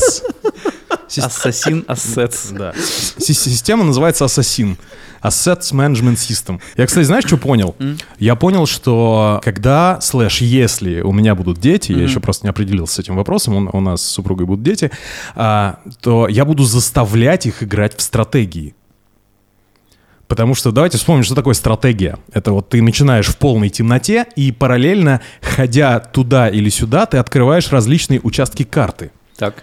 И черт возьми, это же, это же настоящая просто аллюзия, настоящий симулятор реальной жизни. Ну или как минимум... Э, так, но ну, да. мы все играли в стратегии. Посмотри на нас. 3 просто Лучшая игра на Земле. Ну, слушайте, вы запилили подкаст, и он, кстати, он эволюционирует. Я тебе открою большой секрет, э, ну, в смысле, большой секрет. Мы, э, я ведь у вас второй раз, и мы в прошлый раз, э, я захейтил вас на тему того, что вы что-то делаете как-то... Там была история про то, что если у меня там что-то не получается, или там случается какой-нибудь пердеж mm-hmm. или чавканье, да, я просто переписываю. А, ты привык переписывать, а да. а мы такие вжив... а, да, вживую ребята, да. да. Но это живой разговор. Смотри, Но... мы здесь сидим вот так, как есть. Да, ну, кстати, сейчас очень круто, что вы э, сделали студию. Вот так вот по зуму, конечно, общаться вообще ни разу У нас не целая своя стена. Да, да, да. Вот, и, э, это... На тему этого э, недавно вот на прошлой записи 8 как раз говорил, что открыл случайно наш какой-то первый подкаст, и мы там просто как собаки разговаривали. То есть сейчас мы прям гений разговорного а, я жанра. Те, я тебе скажу честно, вот сейчас минутка откровенности от Ильи Самохвалова будет, можно? Да, давай, давай. А, на нашем первом подкасте я пытался что-то там задвигать, э, какую-то важную тему, и вдруг ты такой берешь, перебиваешь и говоришь, слушайте, а вот ну, последняя новость, вот кто-то выебал овцу. Это мы говорили. Нет, это похоже по контексту разговора, но неужели все было так плохо? Это, это, это Саша сказал. Да, и... Александр. Ох, нужно переслушать этот подкаст. Ну скажите же, ну кто вы, баловцу? Я абсолютно как-то вылетел из головы. Я просто помню, что меня это настолько просто выбило из колеи. Я такой сижу, думаю, что, блядь, какая овца? Что происходит? А ну, сейчас я могу, парни, констатировать, что вы сильно выросли. Да. Я последние подкасты ваши слушаю с большим удовольствием, и вообще здорово, что вы есть. Спасибо вам большое за это. Спасибо тебе за, за фидбэк, очень приятно. Не, слушайте, кроме шуток, а, я на самом деле, вот пока я, я опять возвращаюсь к нашим угу. баранам или овцам, угу. да. А, Бля, тебе переслушать. Саша. А интересно, это есть в монтаже? Есть, есть. Ох, круто, нужно переслушать. Как будто бы есть. Я открыл для себя штуку, которая называется маркетинг. И в частности, вот допустим, если ты делаешь интернет-стартап, то э, ты задумываешься априори, а каким образом ты, а, заставишь люди, людей узнать, дашь людям, э, э, нет, э, заставишь людей, не заставишь неправильное слово, каким образом ты дашь людям знать Говори, о как себе? чувствуешь. О У се- тебя в голове заставить. Ну, при- привлечешь. Каким образом дать людям, дать людям узнать э, о том, что ты существуешь, да? Это маркетинг по факту. да. И я когда начал погружаться в это, есть совершенно... Сейчас, сейчас я пропиарю для всех тех, кто хочет, хочет начать какую-то свою историю, какой-то свой бизнес, или для тех, кто хотя бы хочет разбираться в маркетинге, есть штука, называется businessclass.pro. Это абсолютно бесплатно, коллаборация Гугла с, э, со Сбером, и они запилили сет прям курсов для тех, кто хочет начать свой собственный бизнес. Безумно потрясающе раскладывает все по полочкам. И в частности, там был э, блог по маркетингу от э, потряс- потрясного чувака по имени Константин Холстин. Безумной крутости чувак рассказывает, каким образом ты оцениваешь конкурентные преимущества своего продукта, каким образом ты оцениваешь рынки, каким образом ты э, можешь составить то, что называется УТП, уни- уникальное торговое предложение. То есть это ответ на вопрос, а чем ты отличаешься от вот этих всех остальных ребят. Да, я настоятельно рекомендую всем э, инвестировать свое время в этот бизнес-класс, потому что, например, э, маркетинг, как оказалось, это безумно математическая история. Потому что сейчас весь бизнес, который случается в интернете, он измеряется. Вы замечали когда-нибудь, например, э, тот факт, что зашел ты неосторожно на какой-нибудь сайт э, с, Да-да-да, с тебе таск-трекером, звонят уже оттуда, да. э, а, а потом в Инстаграме за тобой начинает бегать реклама просто э, повсюду. В Инстаграме, в Фейсбуке, там, на всех остальных сайтах, потому что там на самом... На минималках наша реклама так вот бегает. Просто на маленьких очень бюджетах. Я, кстати, ни разу не видел. А, Школы. А, школы Awesome, awesome 3000. Да. Не 2000, 3000. 3000. 3000. Да, наверняка за этим стоит какая-то невероятная история. Но так как денег немного, то очень Это очень... 3000 за курс, да? За рекламу. Это наш рекламный бюджет. Я понял. Вот, и там, короче, э, я, я когда запустил сайт, мне, естественно, захотелось узнать, а каким, об- что люди делают вообще, как они там смотрят. И я начал... Все эти пиксели, Facebook это... Пиксель, Да, да, да, а, у тебя Pixel, Яндекс Метрика Да. сразу же подключается. Я уверен, что большинство не знает, что на самом деле можно записывать каждого Там посетителя карта сайта. сайта, да, там Не только карта сайта. ты- воспроизводишь, Ты он можешь вел себя, да. включить, как себя вел Да. а, человек Да. а, на, сай- на Да. сайте. И это потрясающий инструмент. Это крутая штука. Ты Я- смотришь на это как на Короче, волшебство, я- а потом думаешь, блядь, да, так и следят. На самом деле так и есть, да. Аудитория безумно сегментируется и по интересам, да. Например, есть совершенно потрясающая функция в Фейсбуке. А, Ты можешь экспортировать аудиторию какой-нибудь группы по, по- по тематике, а потом сказать Фейсбуку, так, Фейсбук, а построй мне, пожалуйста, аудиторию, которая похожа на вот эту аудиторию вот этой группы. У нас, кстати, с э, таргетом в Фейсбуке проблема, потому что там, если ты в ВК можешь указать прям группу, на которую таргетится, то в Фейсбуке как будто бы ты так не можешь сделать. Не Нап- можешь по напрямую. умолчанию. Тебе нужно использовать специальные тулзы, чтобы извлечь эту аудиторию, а потом на основании извлеченных Загрузить вот этих данных построить нужную тебе аудиторию. Да? Э, Понятие конверсия. Все наверняка слышали конверсию, но на самом деле не все знают, что это такое. А на самом деле конверсия это, это э, штука, которая позволяет тебе оценивать эффективность твоих рекламных кампаний. То есть по дефолту конверсия считается в два этапа. Первая конверсия, вторая конверсия.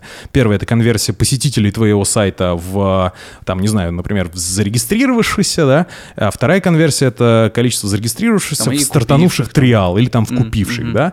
И на самом деле ты вот как раз э, вот эти все истории, они приводят тебя к, эм, к цифровизации всего того, что ты делаешь, в том числе и к э, маркетинговым задачам, потому что ты только на основе цифр можешь принимать решения относительно того, работает это или не работает. И вот я погрузился во всю эту историю, когда у тебя в Яндексе ты там настраиваешь хуки определенные, когда там отслеживаешь нажатие на кнопку, а потом смотришь, а нажал ли этот пользователь вот на такую кнопку. То есть ты простраиваешь вот эти вот сценарии взаимодействия пользователя с сайтом.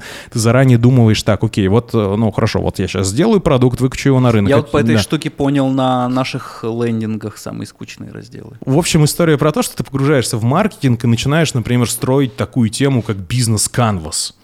Очень интересная штуковина, когда ты... У любого продукта есть конкуренты, так или иначе. И у моего продукта они тоже есть. Их а, немного, к счастью для меня, я очень надеюсь. Я Кто очень, твои конкуренты? ну, либо я очень хреново, очень, очень хреново искал Ресерчил? и гуглил. Мгм. Да, но я, там есть несколько конкурентов, э, они все плюс-минус отличаются так или иначе. Ну, тот же Sketchfab, например, по факту является моим конкурентом, да, потому что они представляют функционал, они, во-первых, представляют 3D-плеер лучше, чем у нас, ну, будем честными, да, потому что у них там 200 программистов работает над, над тем, чтобы это заработало. Вот. А, и твоя задача отстроиться от конкурентов для того, чтобы сформировать вот это вот самое УТП, уникальное торговое предложение. Что ты делаешь? Ты выписываешь все а, пункты, э, все какие-то фичи более-менее корректные, а после этого ты анализируешь своих конкурентов и по десятибальной шкале выставляешь балл для каждой фичи а, кот- э, у каждого конкурента, который ты нашел. Типа, если фича отсутствует, ты там ноль ставишь. Если фича самая вообще лучшая в мире, ты ставишь десятку. После этого ты строишь график по каждым фичам. То есть вот у тебя графика конкурента номер один, вот у тебя график конкурента номер два, и вот у тебя график ассасина, например, да? И вот ты смотришь, а, где у всех... Потому что э, по факту у конкурентов это, эти графики плюс-минус одной и той же формы будут. Твоя задача сделать такие фичи, чтобы там, где у всех остальных спад, у тебя был просто пик. То есть ты закрываешь вот эти потребности гораздо лучше, чем все остальные. Но наш пик это шутки про овец теперь. Ну, это просто УТП. у- конкурентов здесь- конкурентов здесь ноль. максимальный провал. Ни одной шутки про овец не было. Продолжаю держаться. Не, ну, может, предлагаю Пикабу какой-нибудь почитать, например. Я уверен, что там и шутки про овец тоже есть, но в целом, да, это ваше конкурентное Ну преимущество. ладно, в сфере CG-подкастов. Ты вот таким вот образом строишь себе график и понимаешь, какие фичи тебе нужно приоритизировать для того, чтобы отстроиться от конкурентов. Вот тебе банальная такая вот штуковина. Это тоже маркетинг. Потом на основе, э, на основе этого ты берешь вот эти пики и говоришь, у тебя твое уникальное торговое предложение такое. Мы поддерживаем секвенции. Больше никто не поддерживает секвенции. Да? Или, например, у нас э, полуавтоматический импорт с использованием нейронных сетей. Мы сейчас используем э, нейронные сетки, у нас есть свой собственный проприетарный алгоритм, который это делает, я не буду о нем сейчас говорить. Он тегирует. Почему не будешь? Ну, потому что это наш проприетарный алгоритм. Я не буду... Я, э, есть, ну, есть же всякое, то, так называемое ноу-хау. Да? Я просто скажу, что у нас, когда мы прочесываем вот это эту как вот та папку- штука у Инстаграма, когда иногда картинки не загружаются, да, и там появляется э, описание фотографии.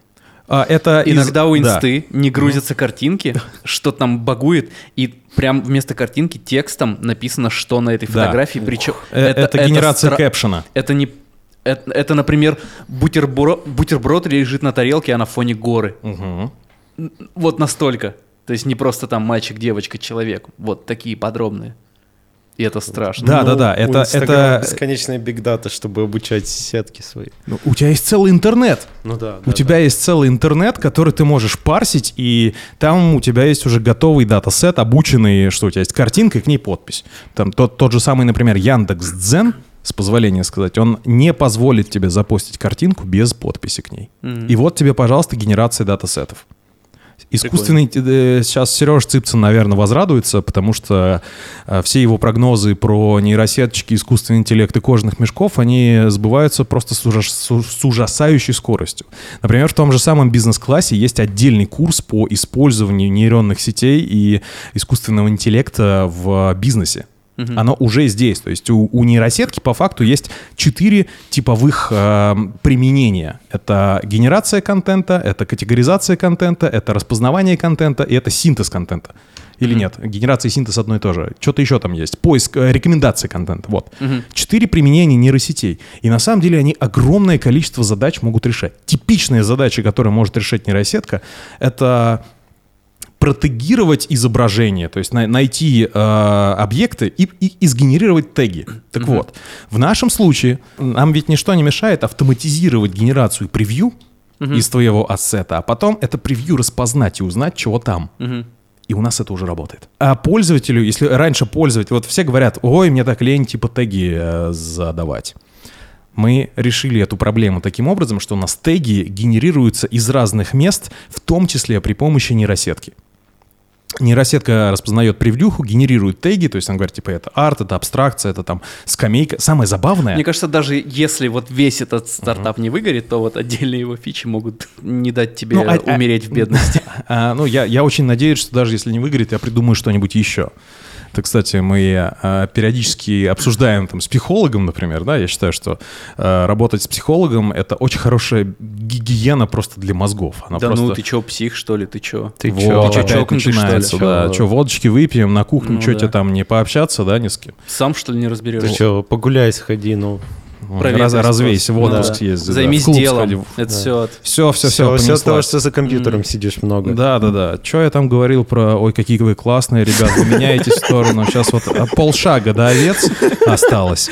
На самом деле, вот он постоянно... Я, я человек, который очень не верит в свои силы, на самом деле. И мне я всегда все подвергаю сомнению. И я уверен, что так ты довольно крупный, сложно... Я вот даже не знаю, э, э, это сейчас э, комплимент или наезд скорее. Комплимент.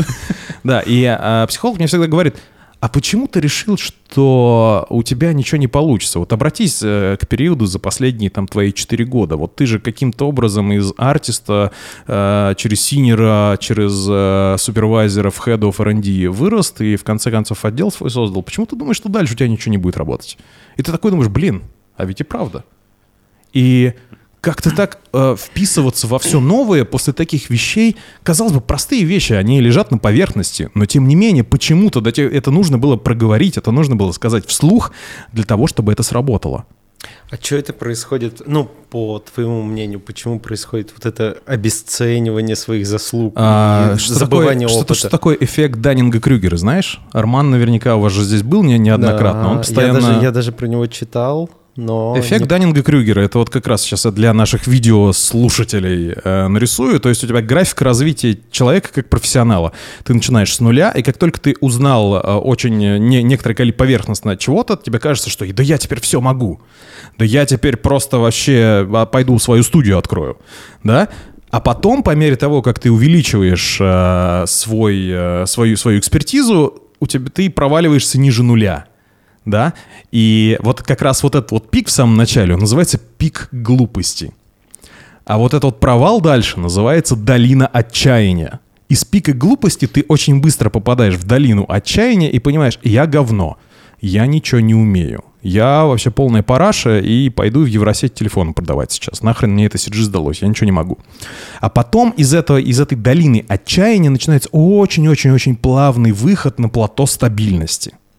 На плато стабильности находятся люди, которые уже по факту состоявшиеся люди, состоявшиеся профессионалы, да, и э, проблема заключается в том, что чем больше ты узнаешь, тем больше ты понимаешь, как многого, черт возьми, ты еще не знаешь. И чем дальше ты идешь, ты понимаешь, что одной жизни не хватит для того, чтобы в это все въехать. Да? Я человек, который э, в студии создал а, отдел Research and Development, а перед этим самостоятельно занимался research'ем. То есть для того, чтобы заниматься research'ем, на самом деле нужен очень важный skill, который носит название Problem Solving Skill. Uh-huh. И по факту это, этот skill является ключевым вообще во всем, что мы делаем. Потому что если ты не умеешь ничего, но при этом у тебя есть скилл проблем солвинга, скилл решения проблем, ты, ты не знаешь, как, э, чё, как делать в Гудине. Ты, блядь, научишься потому что это проблема, которую нужно решить, которая требует решения. А, ты не знаешь, как, не знаю, создавать презентации. Ну, ты не умеешь создавать презентацию, окей, ты пойдешь на сток и качнешься готовую. Да, это вот способ а, мышления out of the box, то, что называется, да, не шаблонное, не стандартное мышление. Ты пытаешься поделить на категорию, где ты э, либо ты решаешь проблемы, либо, либо что? Либо не, не совсем, решаешь. Что, не а совсем. А, я пытаюсь ответить на вопрос, почему мне кажется, почему, а, откуда берется неверие в свои силы. Опять же, вот за счет эффекта Даннинга-Крюгера. Чем мощнее, чем а, более скилловым становится профессионал, тем а, больше он знает, как многого он не знает, и какой на самом деле мир огромный, и какая она на самом деле маленькая вот Гулькина, Гулькина пипка на всей вот этой вот карте э, мира и всего остального. Ну, серьезно, потому что э, чем больше ты открываешь участков карты, помните про стратегии, да? Чем больше ты открываешь участков карты, тем больше ты понимаешь, насколько эта карта на самом деле огромная. И это пугает. Это серьезно пугает. Когда я только начинал э, разбираться в стартапе, когда я только начинал его запускать, передо мной стояло огромное количество просто задач. Оно до сих пор по факту стоит. Нужно разобраться в маркетинге, нужно разобраться в разработке, нужно придумать УТП, нужно разобраться, как элементарно залезть внутрь синковского файла без использования синки и достать оттуда, например, метаданные да, и каждая вот эта вот штуковина, она требует постоянного research'а, то есть ты постоянно пробуешь, у тебя постоянно не получается, и однажды на 15 на 16 раз у тебя в итоге получается, и ты, и вот эта вот маленькая победа чуть больше добавляет тебе уверенности. И так шаг за шагом, через бесконечные итерации, через бесконечные неудачи, ты в конечном итоге по крупицам набираешь вот этот самый опыт, который приводит тебя в итоге в ту точку, в которой ты находишься сейчас. Хорошо не находиться в как- на какой-то волне стагнации, а вот именно э, быть в ситуации, когда тебе какие-то новые задачи поступают, и тебе надо их решать. А каждый раз... э, Я, я не говорю, что я в какой-то другой, я просто говорю, что вот как будто бы могу отличить эти волны, а, и да, клево, когда такие ситуации бывают. Да, это очень здорово, но... которые ты для- в том числе сам себе Да. можешь создать. Для этого нужна психологическая устойчивость. Для этого нужна психологическая устойчивость, потому что довольно большому количеству людей на самом деле это нахрен не нужно. Им кайф, вот они а, сидят в, своей зоне комфорта, и выходить из зоны комфорта очень больно всегда, потому что там неизвестность. Это одна из причин, например, почему люди боятся темноты психологически. Потому что в темноте они на самом деле не темноты боятся, они боятся неизвестности. Точно так же, как начиная новый бизнес, что такое стартап? Стартап — это создание нового продукта в условиях полнейшей неопределенности. А ничто так не пугает больше, как неопределенность. И вот те люди, которые способны существовать в условиях вот этой неопределенности, они в конечном итоге и, и у них что-то получается. Э, Я своим студентам в скриме обычно говорю, что представим себе ситуацию, что вот ты идешь такой по пустыне, да, и ты очень хочешь пить, и тебе нужно попасть в город. Но вокруг дымка, и ты не знаешь, где этот город. Да? И есть вторая ситуация, когда дымки нет, и ты видишь этот город вдалеке. Как думаете, где шанс, э, где шанс больше, что человек дойдет до города? Там, когда он видит город или когда он не видит город? Мне кажется, что в неизвестности, потому что больше энергии это искать. э, Ну, типа, пробовать найти какой-то город. То есть тот шанс, э, там шанс больше, что он Да, дойдет? да, да, да, да. Нет. Почему? Э, тот, э, А, когда он видит да. цель, Да, типа, когда он видит и цель. идет. Ну да. Когда да. он видит цель. Так То вот, есть- я для себя, э, вот, что позволяет мне э, чуть с большим комфортом находиться вот в, этой, в этом состоянии неизвестности, я знаю, что до тех пор, пока я не перестану шагать, я двигаюсь. И если я не перестану шагать, я рано или поздно туда дойду. И это по факту форми- фер- формирует в моей голове цель, даже когда она не видна. То есть я знаю, и, и- и в этой ситуации происходит абсолютно магическая вещь на самом деле. Происходит такая штуковина, что ты перестаешь воспринимать неудачи как что-то фатальное. Я неоднократно замечал, что как, как люди подходят к э, нестандартным задачам, не имеющим типового решения. Они попробовали раз, у них не получилось, они попробовали два, у них не получилось, они попробовали три, у них не получилось, и они забили. Типа, ну, наверное, эта задача нерешаемая. Либо я не умею. Но это насколько ты хочешь ее решить. Э, Есть задачи, которые я бросаю после третьего раза, есть, которые я там э, решу на 15 условно. Все зависит от того, насколько интересна эта задача, насколько Ну, она опять нужна, же, да, если, да, если задача, От нуж- сферы интереса если зависит. нужно решить, ну, значит, тебе нужно ее решить, Так правильно? эфемерно это не звучало. Да, иногда бывает так, что люди, им перед ними ставишь задачу, они не могут. То есть, например, для того, чтобы решить какую-то задачу, нужно научиться. Не в поле интересов, может быть. Может быть.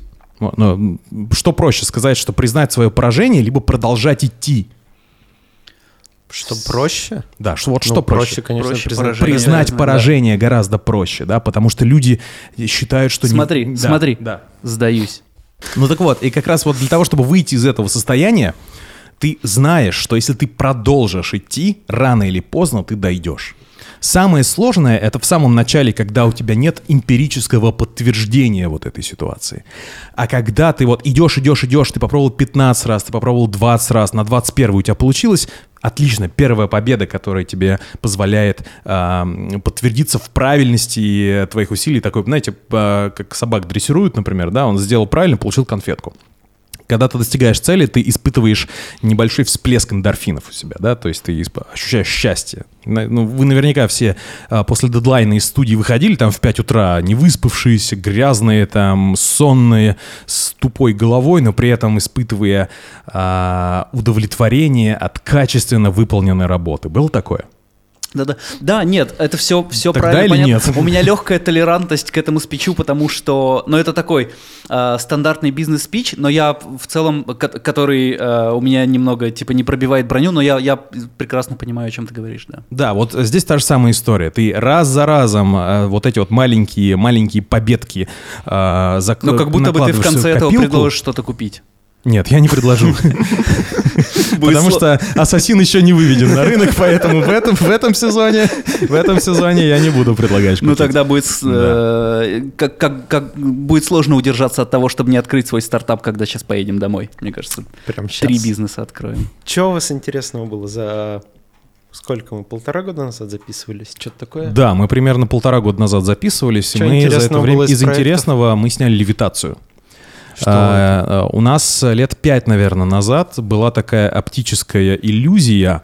А, Все, кто, все, кому интересно, вы можете сейчас э, либо на Ютубе, либо на сайте Сил Света погуглить Levitation, левитация. Это проект, когда мы и заигрывали с гравитацией, мы переворачивали камеру таким образом, чтобы чувак на самом деле ходил по полу, по полу, а снято было таким образом, как будто чувак ходит по стене. Это было снято в виртуальной студии? Это, Или в э, студии с панелями? Перв- с первую левитацию мы снимали на проекции просто. То есть там светили, светила проекция на пол, и там чувак, э, соответственно, фигачил. А вторая левитация, мы ее сняли в XR-студии. Виртуальной студии. Это был наш э, первый опыт э, постройки XR-студии. Мы построили здоровенную XR-студию совместно с э, M-Production и снимали левита- вторую левитацию. Она получилась, конечно, гораздо более жирной, чем, чем первая левитация. Это такой прям мощный level up. Эм, У нас есть даже breakdown ролик, мы где там рассказываем о том, как все это было. Ну и там, конечно, вот мы познали всю боль вирту- virtual продакшена и extended reality технологий. Мы очень хорошо поняли, что оно может, что оно не может, да, и это прям такой просветляющий был кейс, на самом деле. Более того, мы, поскольку левитация вторая была э, некоммерческим проектом, мы это исключительно за свои как бы делали, да, а денег мы на ней не заработали, то есть мы такой демонстратор сделали, MVP назовем это так, да, и ее купил LG. Лицензию на этот проект купил LG, э, корейское подразделение LG. Они э, переделали э, графику, интегрировали туда танцующую женщину вместо танцующего парня и интегрировали туда технику, которая там выезжает из разных мест. Это очень забавно смотреть. Если вы посмотрите ролик левитации, потом посмотрите... А как нет кейс использовали? Это просто в итоге Это промо. рекламный ролик? Да, это рекламный ролик. То есть не, там не вот это интерактивная инсталляция? Не-не-не. Мгм. Это мир левитации, который в котором танцуют женщины и выезжают из разных мест.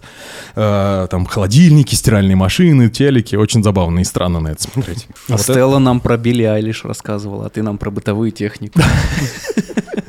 Ну, потому что э, Стелла принимала гораздо больше участия в Билли Айлиш, нежели я. Я там был таких, на, на таких консультатив, консультативных началах, и основным супервайзером была Стелла. А именно левитацию мы делали вот вместе со Стеллой. То есть Стелла была э, супервайзером э, контента в Unreal Engine, а я был супервайзером на площадке.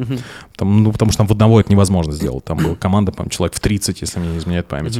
Мы снимали 10 дней. И, казалось бы, на такой ролик 10 дней А потратить это снимали очень это много. все? Мы снимали это в павильоне продакшн, э, мы построили там здоровенный setup. Там замес заключался в том, что там был кран с камерой, естественно. А с чего которому- сетап состоял? Кран, камера? А, там, соответственно, были, э, был э, полукуб такой со скругленным углом из LED-панелей, две стены и пол.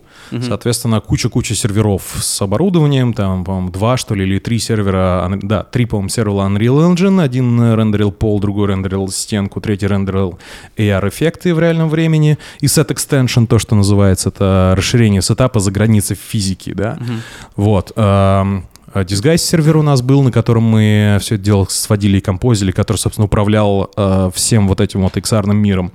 Как будто бы про кнопочки тоже интересно, да? Ну, про такие кнопочки, да. Вот, и плюс камера э, на модном э, автоматизированном кране, э, которую приходилось периодически перемонтировать, потому что кран физически не мог занимать такие положения, которые А, нам нужны. И поэтому я там немножечко вскрылся, планирую съемочные дни, Ну, как, распределить съемки. траекторию задать, Да. но не факт, что ее экран сможет Ну, там, например, когда ты под себя головой смотришь, Да, ты он теряешь одну из степеней свободы. Да-да-да. А наш Артур, Артур Кондрашенков, креативный директор этого проекта, он там э, напридумывал таких движений камеры, что их хрен повторишь вообще в реальном времени. И большую часть времени на съемке а, отве- отводилось на то, чтобы крановщики вместе с оперпостом, с оператором-постановщиком просто ле- репали это движение. Потому что у крановщиков на, на джойстике, во-первых, между собой надо синхронизироваться, а во-вторых, у них там, когда камера переворачивается, у них там ширина на А, то есть это ширина... была не, не роборука. Нет, это никакая, была не, робо- не робокран. А, э, нет таких робокру- э, ро- робокранов в России. Мгм. Но там есть, например, э, как он, господи, называется, Болт, э, который, на который Сбербанк э, снимал свою XR-презентацию. Но нам нужно было очень далеко отлетать, и поэтому бол- э, размера болта просто тупо не хватало. Нам нужен был кран со стрелой. И крановщики там немножечко вскрывались, потому что когда у тебя на джойстике э, пан становится тилтом, а ролл становится паном, это тебе еще нужно мозги у тебя вскрываются, как всем этим управлять. А плюс еще их двое. Да, и там нужно такие очень сложные движения камеры повторить. Так что это тоже был челлендж. Прикольно. Но получилось, как мне кажется, очень круто. Огребли мы все основные проблемы, которые случаются на а, производстве XR, на производстве Virtual Production, и так что мы теперь знаем несколько больше, чем обычно. Прикольно. Кстати, э, вот ты сказал про супервайзеров, да? Мы ищем супервайзеров. У нас не хватает супервайзеров. Ребят, приходите супервайзеры в силу света. Либо приходите те, кто хочет стать супервайзерами. Мы вас всему научим и обучим и вырастим в супервайзеры. Чем у вас занимаются супервайзеры? Супервайзер — это такой, это, это смесь э, постпродакшн продюсера с senior lead CG артистом. То есть мы организовываем процесс производства. Мы, у нас э, в яд- ядро проекта это супервайзер, креативный директор, арт-директор и продюсер. Ну, иногда технический директор подключается, если много железок там всяких есть, или там кран нужно нестандартную э, повесить ну, позицию. Вот. Супервайзер совместно с арт-директором ведут производство, ведут проект на этапе продакшена, супервайзер ведет с технической стороны, типа, нужно сделать setup, какие разрешения там будут, как мы это будем рендерить, да, какие, возможно, где можно углы там срезать, какие task'и, каких артистов нужно привлечь. Ну, э, такой постпродакшн продюсер плюс лид артист. Я всегда поражался людям, которые собирают информацию для титров в, в киношке. Ну да, Хреново туча людей просто. Тысяча человек, больше Да. ты хер запишешь. Ну да. Большое спасибо за поддержку нашим патронам. Подкаст выходит благодаря вам. Спасибо Роман Вахмин, Алишер Ахмедов, Кирилл Кулаков, Александр Солярский, Илья Костенко, Карбон Кор, Юля Гюне, Бо Керни, Алекс Бродский, Илья Нодя, GreenFX, Кир, Олеся Радзиевская, Иван Марченко, Артем Леонов, Марк Квинси, Артем Свирщик, Юрий Тарханов, Маргарита Левченко, Арман Яхин, Андрей Мяснянкин, Тим Попов, Сергей Фролов и всем-всем-всем-всем-всем, кто подписан на нас на Патреоне. Если вы еще не подписаны, добро пожаловать. Патроны получают подкасты на три дня раньше. Вот. По кино последний я смотрел Бонд.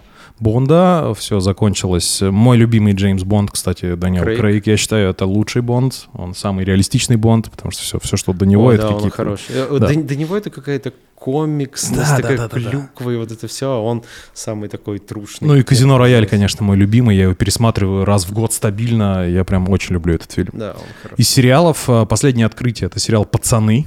The Boys. А, да, да, да. Да, знаете, да, наверное, да? Это хороший. история, когда про, супер, про супергероев, Да, да. супергерои Он- он плохие. Очень круто, Мгм. да. У меня жена отказалась его смотреть. Всем рекомендую подобный Doom Патруль.